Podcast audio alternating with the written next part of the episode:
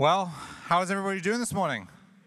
Doing good. It's Thanksgiving weekend. Who's already had a piece of turkey or something like that already? That's awesome. Proud to report I'm 2 Thanksgiving dinners in. We've got one more with our Connect group happening on Wednesday night, and depending on how the young adults rock up with food, it'll either be a good Thanksgiving or be a poor one.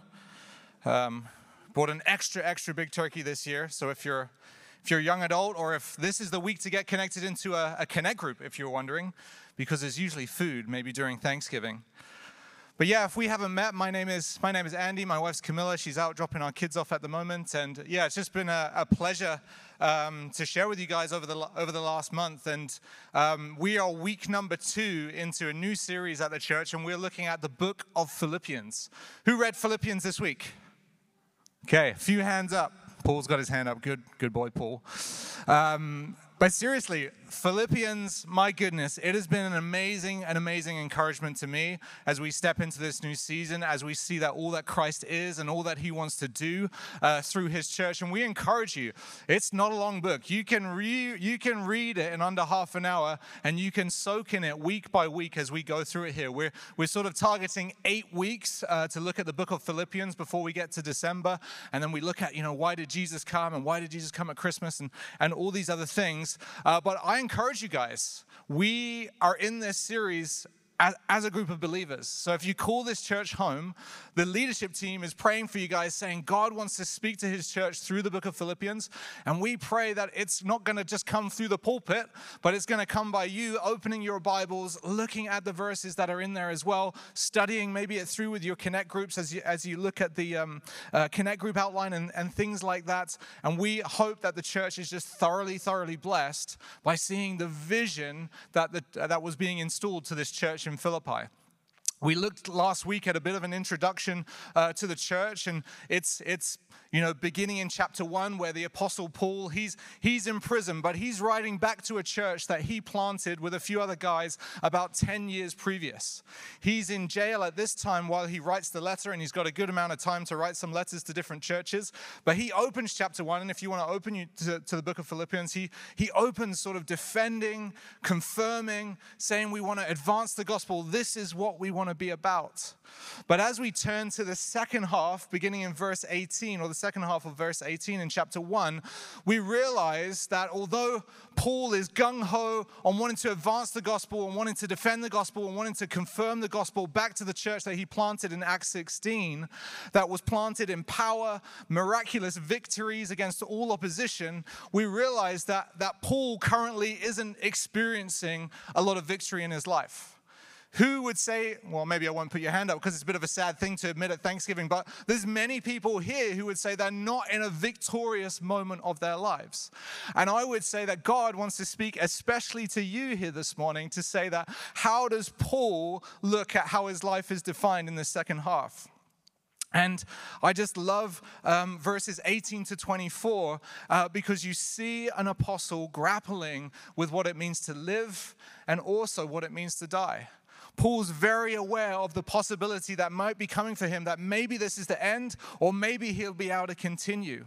Verse 21 as well it's just one of those amazing verses in the Bible, and you'll see it as we read here. And as we open up this chapter for us again this morning, I want you to ask yourselves as you listen to these words, it's like, what is the essence of life? Maybe the question is, what is the purpose of our lives, or what gives our lives meaning and hope?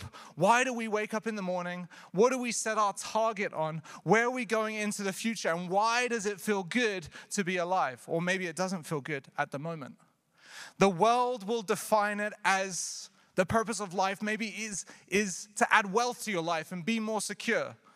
Or I'd probably trade a bit of wealth to be a bit more good-looking. Especially as a young man, I thought, if I had the choice between $10 million or to have a permanent six-pack for the rest of my life, I might choose the six-pack. That's before I met Camilla, and then anyway. It'd be nice to still have the six-pack for my beautiful wife and other things. And is the meaning of life to be good-looking, incredibly good-looking? Is it to be powerful? Is it to be successful in the world's definition of successful, or is it to be free and unaccountable, not having to give report back to anyone, being your own boss, things like that? And when times are good, we sort of get distracted by some of these sort of purposes of life. And when times are difficult, depending on what you anchor your life to, sometimes your answer to those questions changes, depending if you're going through a time of wealth or difficulty. So Philippians chapter 1, and we'll start in the second half of verse 18. And again, the Apostle Paul is going to get into where he's going here.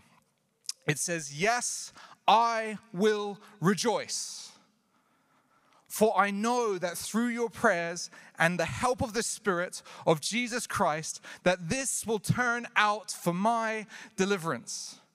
As it is my eager expectation and hope that I will not be at all ashamed, but that with full courage now as always, Christ will be magnified or honored in my body, whether by life or by death."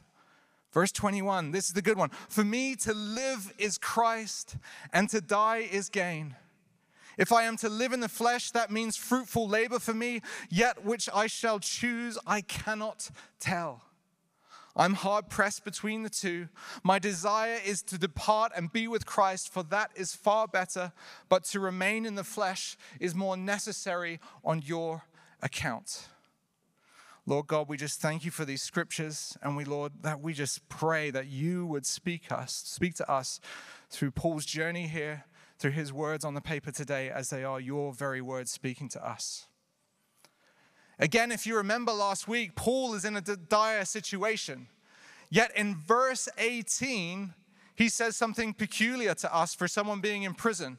He says, "Yes, I will rejoice." Why is Paul rejoicing in prison? Wes ended the service last week by edifying us, saying that thank goodness they didn't stop worshiping, because when they were worshiping the first time, he broke out of jail. God broke the disciples out of jail. But this time, Paul is rejoicing, and he's going to remain in jail for a few more years. Yet he says, "Yes, I will rejoice, for I know that through your prayers and the help of the Spirit, this will turn out for my deliverance." Paul knew that above all else, it didn't matter how many times he was shipwrecked, how many times he was in prison, he knew that God would deliver him. How many of you know that God will deliver you from any set of circumstances? Okay. It's something we kind of know. We know in the theoretical sometimes that God will never give up on us. He'll never fail us. He'll always pull us through. But in the midst of dark and hurting circumstances, that is not always the case. I remember being in a very dire and difficult situation. It was where me and Camilla met. We met in Mozambique, and I had eaten some bad food. And I tell you guys, I was sitting on the toilet praying for Jesus to take me home. It was probably not worse than a set of regular pain that women experience. But to me, it was the very death pains of life. And I remember, Lord Jesus, if you want to take me, now it's a good time. I've had a good run. I'm 20 years old. I've had a great life. There wasn't any wordplay like that. My goodness. But sometimes we have faith that we're going to be delivered from our current set of circumstances, and sometimes it's harder to see. And if you've experienced prior healing in your life today, maybe God has healed you miraculously from something that's happened. We know there's testimony upon testimony in this room today. When it comes around next time that you need healing again, or there's a difficulty in your life around pain and suffering, because of that previous testimony in your life, when God awakens to you what he's done before, you suddenly have faith that he will deliver to you again. Does any of you recognize that? We've had people in this church who've gone through bouts and bouts of cancer, and even though it turns out this way and that way, they have faith that no matter what the outcome, Jesus will deliver them because they've experienced the deliverance before. It's important for us, church, to remember the things that God has done in our lives as we think about Thanksgiving, that we remember that first we are thankful for how he has delivered us already, because it will lead us into a future of knowing that he will deliver us again. How many miracles of provision, of finances, of community, of fulfilled prophetic words are in this a room alone, let alone the whole church of Nanaimo. We know that if you've experienced it one time, that it's easier to expect it the next. And that is where Paul finds his joy this morning as we read, and as he dwells in chains, knowing that I know, I rejoice because I know that when I pray to Jesus, it has to work out for deliverance. Now in our lives, maybe deliverance looks a set of certain ways. If you're struggling financially, deliverance looks like finances. If you're struggling in your marriage, deliverance looks like healed relationships. If you're struggling in your body, healing looks like that thing that's causing you pain going away completely. And we want to pray for you if any of that stuff is happening in your life. But for Paul, he simmers it down to a life and death experience for him. I joke about the time on the toilet that I had, and a very memorable time pleading to God to take me home. But there have been other times in my life where I've actually been in danger of peril, where you come to God and you say, hey God, you either got to save me right now or you got to take me home right now. Whichever way you take me, it's okay with me because you're large and in charge. I have no ability to help myself. For me, it was when I was drowning and sort of out in the ocean for a couple of hours. God, will you save me or will you take me? Like Paul, it's a life or death. To live is Christ, to die is gain. Who has been in a situation like that where you've asked the Lord, this is it? Charles. Me and you, Charles, I got you. To die is gain. There aren't many things that you can say in society that will get you locked up for your own safety or for the safety of others. But this piece of Paul saying to die is gain is the one of the most backwards thing, I think, if you're a non-Christian here today, or if you don't know what it means to have faith in God, that just doesn't sound right at all. When we're in class at school, you know, evolution teaches you that it's life is the pinnacle, life is the thing, life must result in more life. And if things aren't designed and pushed to go into that process, then it's pointless. Then evolution has failed. The way that life always finds a way has failed. In fact, the only good in our society, the only hope that it places on death itself is that means the end of suffering for some circumstances. Nobody outside of these walls, nobody outside of Paul's words here saying to die is gain. This doesn't make sense at all, only in the respects that death sometimes brings the end to an already hard situation. Death is never a solution for our society. It goes against everything. But in verse 23, again, as we see the Apostle Paul struggling to know exactly which way he will be delivered out of his set of circumstances, he says this in verse 23, "It's my desire to depart and be with Christ, for that is far better. For that is far better than life. For that is far better than these current circumstances." And we can kind of agree with Paul. He's like, yeah, if you were trapped in prison and didn't know what was going to come at the end of it, you might pray that prayer. You might pray that prayer if things are really hard, really struggling, like me out in the oceans, like, I can't do this anymore. Jesus, you either take me now or you cause me to live and you help me live. But he says to be with Christ is far better. And before we get into all the application of this scripture, it just challenged me this morning, and as I was reading, to say, how many of us actually believe it would be better to be with Christ Jesus? We are not the ones to choose when Christ is coming back. We don't have a say.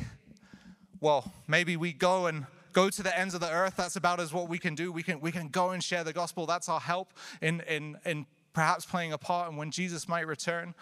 But for us, we don't get a choice. But if that choice was to be put in your hands to say, okay, you choose, when is Jesus coming back for his bride, the church, all of us? What would you choose? Would you choose that very moment?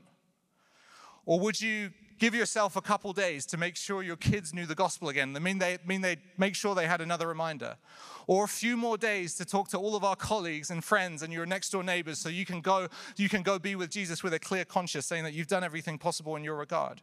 Or maybe you've got that vacation coming up and you're like, man, I really saved hard to go to Mexico this year and all the flights have just opened. This is the one for me. Maybe it's to go and spend time on vacation. And Francis Chan, just as I was researching the scripture and just listening to people what had to say on this, is some of us are actually sad to leave the earth and be with Jesus. He says that some of us are so consumed with this life that we forget that the point of it all is to be with Christ. Francis Chan says this, there are many of us who have built such a home for ourselves here that we are not even longing to see the face of Jesus. A lot of times as we're waiting for him, which we are waiting for him, we fall in love with so many other things that suddenly we can put off, or we can think that it would be good to put off the coming of Christ. Many of us don't want to die today. Indeed, I don't want to die today because we've built such a good home for ourselves here on earth. And we've fallen in love with other things as much as we were in love with Jesus, or even more. So it'd actually be sad to leave the earth and go be with Jesus. I think, again, one of those theoretical things that we know is like, we know it's going to be better to be with Jesus. But church, is our answer immediate and yes to that thing? To say that if this building shook and if this building collapsed, and we were to all go be with Jesus right now, if we're saved and in his love, would that be better? Church, we need to know, like the Apostle Paul knew, that our whole purpose for our lives is to be with Jesus Christ. And that's point one for us today. Our whole purpose in life is not wealth, security, happiness in what the world says is successful, but it is to be with Christ. In Revelation 21, it talks about the new heaven and the new earth, and it says, when I saw a new heaven and new earth, for the first heaven and first earth had passed away, and the sea was no more, and the holy city, the new Jerusalem, coming down out of heaven, prepared as a bride adorned for her husband. And I heard a loud voice saying, behold, the dwelling place of God is with man. He will dwell with them, and they will be his people, and God himself will be with them as their God. Church, that moment in the new Jerusalem, in the new heaven, in the new earth, when we get to dwell with God like we are dwelling with each other right now, that is not going to compare to anything that we have claiming to be the thing that's going to deliver us today from our situations. To die is gain, for the former things have passed away in that instance. And Jesus, at the end there, God is saying, behold, I am making all things new. And God is going to dwell with us in a city, and the city will have no need for sun or moon to shine on it, because the glory of God gives it light. Church, I'm humble to say that is the very purpose of everything we do. When Ed passed away now 13 days ago, and there's going to be a service in the coming weeks, but when Ed passed away, to die is gain. For it's our loss for him, but to die is gain because of what is coming. Billy Graham had that famous quote that came out when he died, I think in 2018, but he said this, he says, someday you will read or hear that Billy Graham is dead, who was a famous televangelist preacher some years ago. And he said, don't believe a word of it. For I shall be more alive than I am now. I will just have changed my address. I will have gone into the presence of God. Church, we need to know, and we need to recognize and not read Paul's words here as alien to us, that my desire is to depart and be with Christ, for that is far better. Now, before we leave it there, Paul says something else about life. And happily, we are not, I won't say anything funny because I get in trouble now. We're not all going to go jump off a cliff now. Let's just say that. But he teams it up with this. If the first point today is the whole purpose of our lives is to be with Christ ultimately when we go see him in the next, the second point is what does it mean to live as Christ? Point number two for us today is Jesus is the very essence of life itself. Again, as Paul comprehends two different options for him today. You can either keep me alive, Lord God, or you can bring the rulers and they can decide to go against my cause and they can martyr me. And several years later, he was martyred after he got out of prison, done a few more things. He was martyred for his faith. But Paul knew this, that whether alive or dead, Jesus was the very essence of what it meant to be alive or life itself. John, who wrote one of the Gospels, an account of Jesus' life on earth, really loved picking up when Jesus said those themes. Four scriptures for us this morning here as we just think about what it means that Jesus is the very essence of life. Jesus in John 14:6, talking about himself, he said, "I am the way, I am the truth, and the life, and no one comes to the Father except through me." Church, what does it mean that Jesus is the life? Aren't we all alive right now? Aren't we all living, whether we know Jesus or not? But Jesus himself calls himself the life. No, Jesus is the life. In John 11:25, it says, Jesus said to her, speaking to a woman, "I am the resurrection and the life. Whoever believes in me, though he die, yet he will live." What Jesus is getting at here is that, yes, you have current life right now through the common grace of God. And perhaps the last verse when Jesus was talking about, "I am the life," he was talking about that life of creation, that all common grace of creation that we have to be alive today when breath enters our lungs. That's a part of the common grace of God. But Jesus is saying there is another part of this life. There is the resurrection and the life. Meaning that the world here today isn't all the life that it's aimed up to be.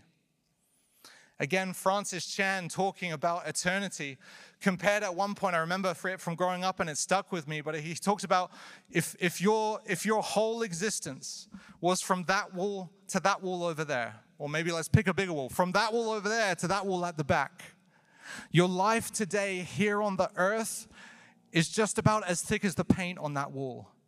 And everything to come is the rest of the distance as it goes and it goes and it goes. When Jesus said to her, "I am the resurrection and the life," he was talking about eternal life. Jesus is the very definition of what it means to have eternal life. John 6:35, Jesus said to them, "I am the bread of life, and whoever comes to me shall not hunger, and whoever believes in me shall never thirst."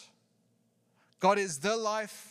He's the resurrection and the life, and Jesus is the bread of life as well.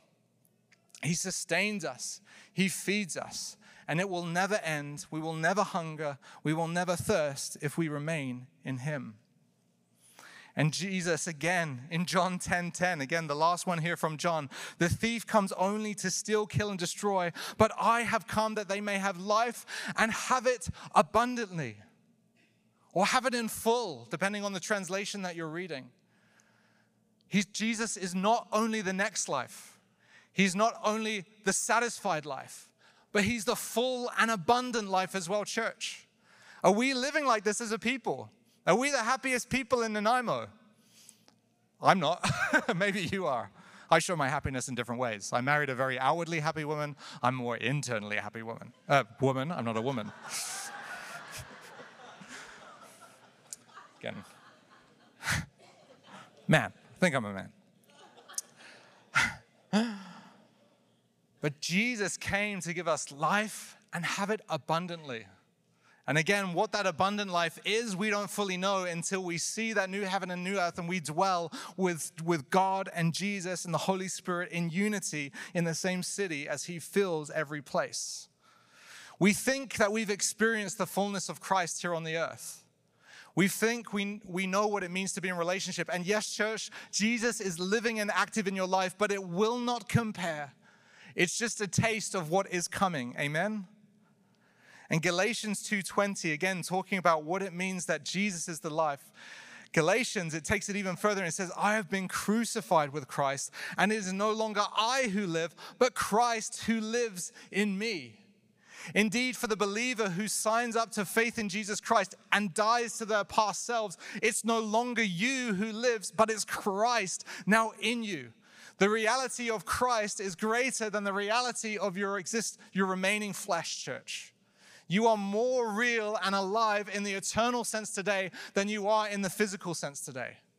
What is in you, what God has saved within you, is more real, will never die, even though your flesh may die. Jesus is the life if we belong to him. But still, Paul talks more. Okay, to live is Christ, because Jesus is the very essence of what it means to be alive. To die is gain. If I were to die today, I'd be perfectly fine, because it way beats jail, it way beats being with you, it way beats traveling and doing all this other stuff. To be with Christ is what I was made for. But in the rest of the verses from 20 to 26, Paul talks about and wrestles with, okay, if I remain here, this is what I'm going to live as Christ. This is what I'm going to make it all about. And this is what I want you, church, to be awake to here this morning as we study this together. So let's read again. Open your Bibles to Philippians 1, verse 20. And it says, it is my eager expectation and hope that I will not be at all ashamed, but that with full courage, now as always, Christ will be honored. In the ESV, it says honored. Another translation for that is magnified. I'm going to say, as Christ will be magnified in my body, whether by life or by death. For to me, as live is Christ, and to die is gain. If I am to live in the flesh, it means fruitful labor for me. Yet which I choose, I cannot tell. I am hard pressed between the two. My desire is to depart and be with Christ, for that is far better. But to remain in the flesh is more necessary on your account. And convinced of this, I know that I will remain and continue with you all for your progress and joy in the faith, so that in me you may have ample cause to glory in Christ Jesus because of my coming to you again. Church, I want to say this about our lives here today. To live is Christ, because Jesus is what it means to be alive for us today, to be truly alive. To die is gain. So if we hear that you die tomorrow and your trust was in Jesus Christ, that's your gain. It's our loss. We know that, but why, how will we live as Christ? And my point number 3, and as we, not as we land, but as we look at the application for today, point number 3 is to magnify Christ, is to magnify life itself. That is to say, if you want to live life to the max, if you want to be the happiest, most content person, if you want to be if you want to be the happiest person in Nanaimo, then it truly means if we magnify Christ, we are to magnify life itself. I love that translation where it says, as always, Christ will be magnified in my body, whether by life or by death. Paul was saying at that moment is that if Rome came and killed me because of the testimony that I've been professing in Jesus Christ, then the gospel of Jesus Christ will yet be magnified again through my martyrdom and testimony about him. And if they leave me alive to live, then Christ will be magnified even more, because I will keep on sharing, I will keep on telling, I will keep on planting churches wherever I go. Church, we want Christ to be magnified in our lives, because to magnify Christ is to live beyond what the world says. Paul's magnifying of Christ wasn't for his benefit, but it was the benefit to everybody around him. You know, we're in a season of rebuilding as a church. I feel like that's the key thing of what God is saying in these last 4 weeks is we met as elders and deacons last week, and we prayed together, worshiped together, had feedback together, asked the deacons and the rest of the elders, you know, where does our congregation really need help? You know, as good deacons do, they know where the congregation has specific needs. But church, we are in a season of rebuilding the church. And a cool thing that's happened recently is our kids ministry has grown beyond where it was pre-COVID. Our church here this morning, I think on a rough head count, we are beyond where we were in the immediate season prior to COVID. And we were doing well prior to COVID as well. And God would say, God is building this church, but where we are lacking behind is by stepping up together. We need leadership to come through in this time. We need people to sign up and to take, and we have people saying yes already to say, I'm going to lead a team of 4. I'm going to lead a team of 8 as we come serve in different areas of the church. We are building as a church again. And as we look at what it means to magnify Christ, as we look at what it means to magnify life, Paul is going to tell us how we can magnify Christ to each other. And it's the vision for our church here that we want to magnify Christ and we want to cause each other to have glory in Christ. The first point of point 3 is magnifying Christ is fruitful labor. What does Jesus say in Matthew 7:16? He says, you will recognize them, talking about his coming church, you will recognize them by their fruit. The Bible likes this thing of fruit. Verse 22, Paul says, if I am alive in the flesh, it means fruitful labor for me. If I'm to stay here, it means there's fruitful things for me to do. And Jesus says, you will recognize them by their fruits. Are grapes gathered from the thorn bushes or figs from the thistles? No, fruit is important for the kingdom of heaven. Church, if you are here and you are making Oceanside Church your home, then I want to tell you, just like Paul, there is a fruitful labor for us to do. I think it would be easy for me to come up here and say, there's a lot of labor for us to do. There's a lot of things that we need. There's a lot of positions that we need to fill.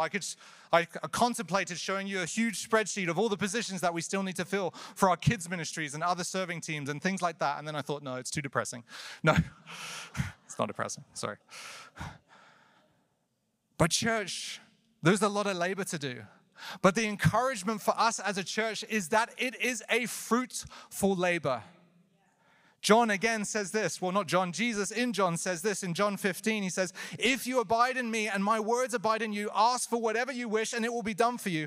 By this, my Father is glorified, that you will bear much fruit and so prove to be my disciples. Church, we need to be a church of real, tangible, spiritual fruit. And it's important for our leadership teams and the teams of people and all those other people. Again, I said there was about 75 different leaders of different groups and serving teams and all these other things throughout the church. So it's not just us. But if we're going to be leaders in the church, we have to look for the spiritual fruits, not for the task that needs to be done. And it's a fruit that can only be grown by God. It can only be grown when we are abiding in the life of Jesus, when we are magnifying Christ, when we are looking to bring his fruit around each one of us. To magnify Christ is fruitful labor for us. We can't do it by our own effort. And we want to be a church that is known by our fruit. Amen? What fruit are you salivating for right now? Mango. Camilla says mango. Anybody want to raise on mango? Mango sounds pretty good. But sometimes when you're lacking that fruit in your body, you can feel it. You can taste it on your tip of your tongue. You can yearn for it. You can desire for it. And church, we need to be praying as an extended leadership team. We need to be a people stepping into lead, saying, I will lead, and ask for God to deliver his fruit to the church that he wants to grow. Magnifying Christ means fruitful labor. Not just labor, but fruitful labor.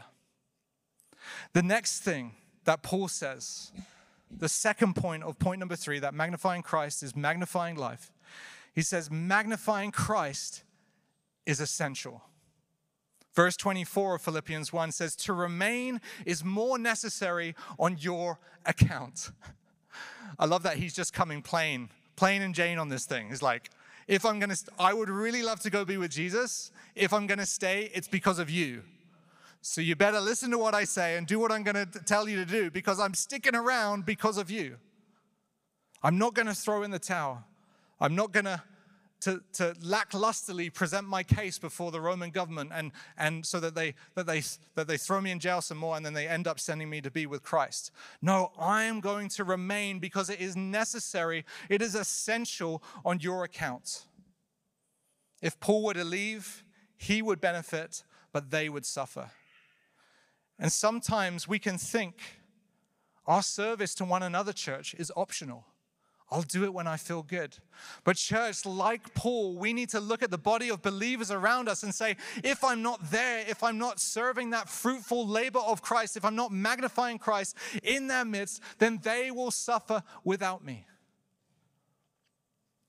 We're challenged by that. We said it a number of weeks back, or maybe at the Looking in Lunch, if you were here, we said what's been said a number of times before, that would the city notice if Oceanside Church didn't exist anymore? I'm challenged by that because most of the time when people ask me what they do and I tell them what church I'm from, they don't know anything about it. So I think there's a lot of people in the city who wouldn't notice. I think the city would notice, and again, another body of believers that aren't being spurred on in Christ. But that's a challenging thought for us. But it's also a challenging thought if we belong to this church as well. Church, would the body of believers notice if you no longer came? Magnifying Christ means fruitful labor. And magnifying Christ is essentially necessary for the benefit of other people, as Paul is saying. So church, what are we putting our hand to? I can say there's an amazing, amazing, amazing group of people who are serving our kids right now. They're not here. They're not listening to this. Well, some of them are here. Some of them are sitting down. I can see them. But there is an amazing group of mums and dads and other people who don't have kids, or grandma or something, grandma and grandpa, getting confused this morning. There is an amazing group of people serving in our kids' ministry. But church, our challenge here this morning is that our kids' ministry has come back just like it was pre-COVID. And we've got about half the people necessary to effectively minister to our children. Church, we need to step up, not because it's optional, but because it's essential. Would you agree that it's essential for this church to magnify Christ to the next generation?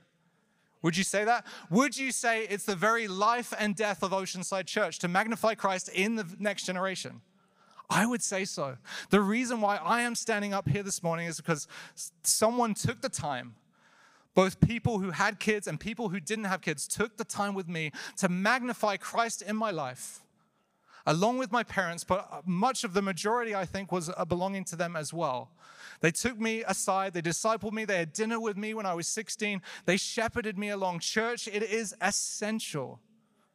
And we need to double our 180 team. We need teachers. We need helpers. We need young adults who are really good with computers that can help with the digital check-in system. We need greeters. If you're older in the church, and we heard a part of that thing hearing this week was some of the older generation don't know maybe where they fit in the church now that a younger generation is coming through to lead the church. Guys, I want to say if you're an older, retired person here, we need you on mission for Oceanside Church because it is essential. Without you, we fail. And we can use you.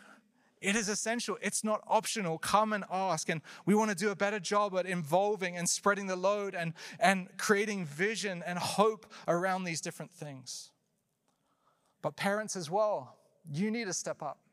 You need to put up your hands to say, get me involved. Even if you're a dad and it scares you the most of anything to stand up in front of a group of 5 to 7s.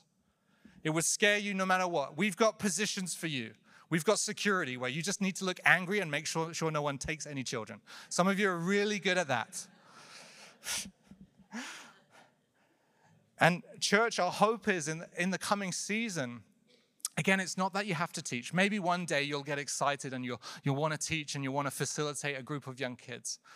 But we have a group of awesome families leading our kids ministry right now who are brand new to the church since COVID, who actually came in after the doors opened and said, hey, I'm bringing my kids, so where can I serve? And now they serve and they serve and they serve and they serve. But the existing congregation have got really good at dropping off kids. I drop off my kids. I don't go there. I'm challenged. Should I be in there as well, helping, making it work? Church, there is a fruitful harvest within our 180 kids. Would you agree? I would agree that that's going to happen. But it takes the essential work. Magnifying Christ is essential. It's more necessary for me to do that on your account. It benefits you greater maybe if you sit here in the meeting and someone else takes care of your kids. But it benefits them more. It's more necessary on their account. Church, the third thing that Paul brings up in this section is that magnifying Christ sees progress in the faith. He says in verse 25, I will remain and continue with you all for your progress. Church, I want to say if we go to work magnifying Christ with one another, then we will see progress as a church. Now, what that is exactly is up to God's definition of progress. God will direct us. God will send us. God will shift things around. Things will look odd and things will look different ways maybe as he comes through and gives us the vision through the leadership team. But if we magnify Christ to one another, if we get down to the essential work, then we will see progress in the faith. Like Paul was sure, if I come back to you, it will be for your progress. Church, that's why we stand up here before you. That's why the eldership team serves you as a church. We wouldn't serve you as a church if we didn't think we were going to see progress for the name of Jesus in this town, right? We would join another church. We would go elsewhere. But we have faith that if we put our hands to the plow, that we will see Christ Jesus advance his gospel in Nanaimo. That we will see the name of Jesus be glorified in your lives. That we will see marriages healed, people set free from demonic oppression, and life upon life, the life that very belongs to Jesus, will be exclaimed in this house of worship. If we agree to magnify Christ, if we agree to live as Christ, then we will see progress in the faith. 1 Corinthians 15 from verse 57 says this, but thanks be to God who gives us the victory through our Lord Jesus Christ. Therefore, my beloved brothers, be steadfast, be immovable, always abounding in the work of the Lord, knowing that in the Lord your labor is not in vain. Church, when you put your faith in Jesus, when you say, he's given me enough to bless the next person or the next generation or to invite that person round, we know that when we do it and when we do it in a fruitful way, asking God to create the fruit, that our labor will not be in vain, church. What that means to me to say that labor will not be in vain is that there is a spiritual inheritance when you put your hand to the plow that you don't even know about yet. Because for the very people listening to these verses, the very first listeners to this, the Corinthian church, your labor will not be in vain. And the person writing it, Paul, your labor will not be in vain. In the natural, it very much was in vain. Because they were martyred, they were killed, they were brutalized for being Christians in those days. Perhaps 10 years after this, Nero is gonna kill the Apostle Paul and he's going to come for the rest of the Christian faith. But here the truth is, abounding in the work of the Lord, knowing that your labor is not in vain. And we stand as the very testament that their labor was not in vain. Because we are here today. Why is there even a church today, despite all the oppression that came to the early church? Because their labor wasn't in vain, because they were doing it by the power of God. Church, if we put our hands to the spiritual work that is before us, our labor will not be in vain. Can I say it one more time? Our labor will not be in vain.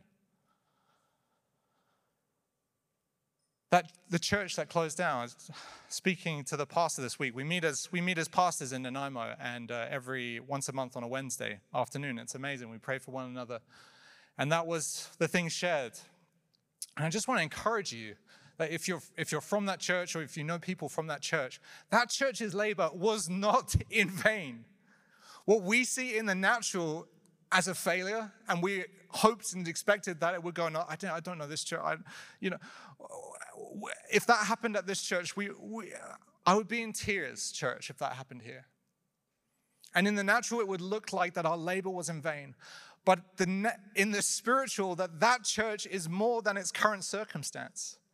That church was the year previous, the hundreds and hundreds that of people that had gone through that church, been blessed, been converted, been spurred on. It will only be in the next life where the pastors of those church realize how their labor was not in vain.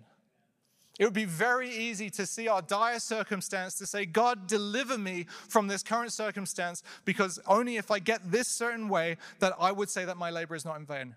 But our labor is not in vain, not because of what happens in this life, but because of what we inherit into the next life. And that's abundantly true with our youth worker team. It's abundantly true with our kids team as well. They don't always see the fruit. They don't always see the harvest that comes 15 years later when people come back to God or realize or start leading these other things. And church, there is work to be done, and it's not the work of Andy. It's not the work of the elders. It's not the work of the team leaders. It is the work of the Lord, that we might see progress, that we might see harvest.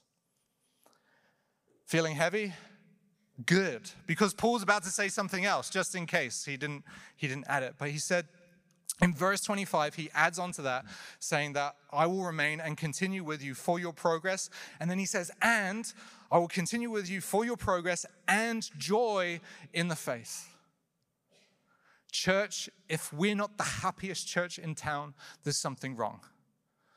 Tell our kids ministry, if kids aren't getting cavities after 180, we're not handing out enough candy. The dentists in Nanaimo should be rejoicing about one Oceanside Church. Kids should be so happy to come to church. I'm kidding, but I'm also not kidding. So you may have some strong words with me after the service. Everybody remember that granddad who used to be at church growing up who handed out candy? I remember that granddad growing up. Fortunately, we can't do that anymore, really. But yes. There needs to be joy in the house of the church, Lord, church. Don't forget joy. Service to others without joy isn't from the Lord.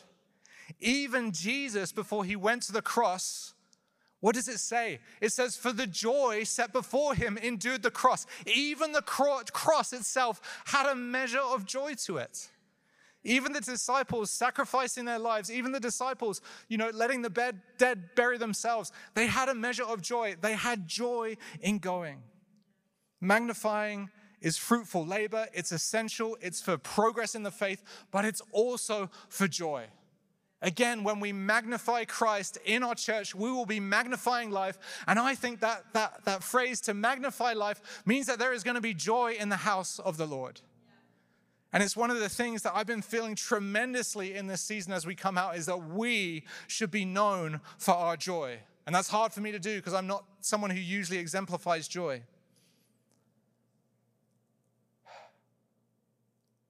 And we can be joyful laborers because of the fruit that we know Jesus will bring in our midst. We can magnify Christ to one another, and we see the fruit which brings joy after joy after joy.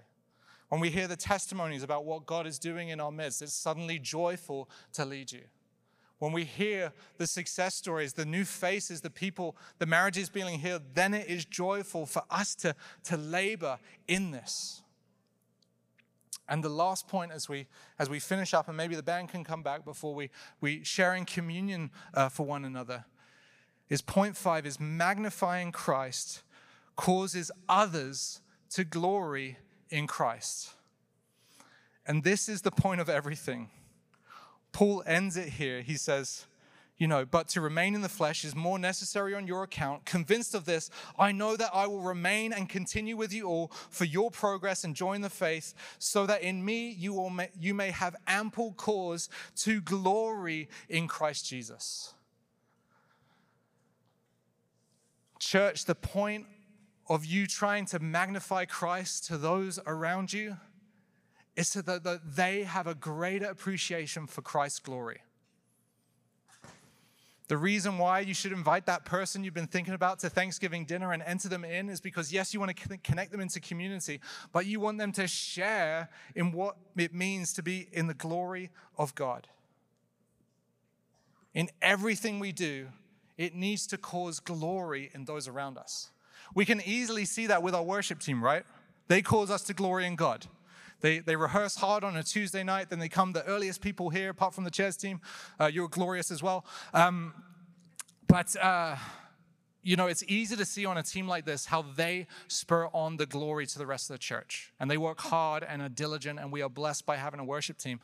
But whatever thing you put your hand to, church, you are causing glory to those around you. You are causing the glory of God to be realized in the believers around you.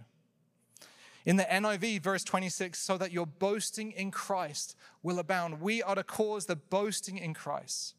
So we need our 180 kids to be glorious. We need our chairs team to be glorious. We need our worship team, our preaching team, our coffee team, our connect group team, our admin team, and even the MC and the trash team. They bring the glory of God to the church.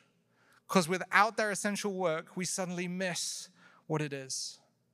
And 1 Corinthians 10:31 reminds us, it says, so whatever you eat or drink, or whatever you even do, do all for the glory of God. And then later on in that section, it says, I do not seek my own advantage, but that of many, that they may be saved. Church, we need to know that magnifying Christ is fruitful labor, that it's essential, that it sees progress, that it realizes joy, and it causes the glory of God to come in our city. We said sort of the first week after the transition is how will we know the success metric of Oceanside Church in years to come?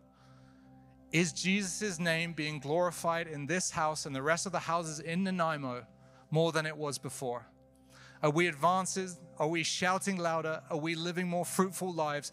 Are we glorifying God more and more? Magnifying Christ causes others to glorify God. And as we land this, and before we reflect and invite Wes up to share the communion with us. Again, coming back to that thing of Paul's deliverance. At the beginning, he says, yes, I will rejoice, for I know that through your prayers and the help of the Holy Spirit of Jesus Christ, this will turn out for my deliverance. Again, I don't know what situation you're in or what you feel held captive to. Maybe there's something that you feel captive to. That's been sort of the theme for the last couple weeks. Again, worldly deliverance says that, you know, deliverance has to come in wealth. It has to come in health. It has to come in youthfulness or success or a big house or something like that. Paul's deliverance was Christ to me and Christ to others. That is my deliverance. I will know that God has delivered me when Christ is magnified in those around me, or I go get to be with him and see him magnified in the next life. Don't let current circumstances hold you captive, because God wants to turn everything to the magnification of his Son. And in 2 Timothy 4, 6 to 8, again, the same writer writing to a different person, the Apostle Paul, again, probably the last letter we get before he's martyred for the faith, probably sensing the end is coming soon for him. He says, for I am already being poured out as a drink offering, and the time of my departure has come. And he probably remembers the words he says, that to live is Christ and to die is gain. Finally, his time of departure has to come. And I think it's so beautiful to see the language he uses. For I am already being poured out as a drink offering. Lord, it's our prayer this morning, Lord Jesus, for those stepping up, that our lives would be poured out for you, Father. Again, that we wouldn't just be doing the task because we've been asked to do it, or doing it because it's a good idea, or someone needs to take care of the kids, so yeah, I should do that because I feel guilty. No, we offer up our lives poured out as a drink offering for you and those around us, Lord God. Lord God, just minister to us, Lord God. You're calling a number of us here this morning to just enter into more of a sacrificial life of pouring ourselves out. Hearing the call of leadership and saying, I want to step up. I want to be poured out. I want to see the fruit come after the labor. Thank you, Lord, for what you're doing. We're going to share in communion, and I'm going to invite Wes up today. Again, we're sort of doing communion today, not because it's Thanksgiving weekend, but just of this thing that we need to remember the Lord Jesus who poured himself out for us before we go into the task of pouring ourselves out for one another. Amen? If we do it for any other reason, for that he did it for us first, we're doing it for wrong reasons. So Wes, why don't you come up here? Thank you, church.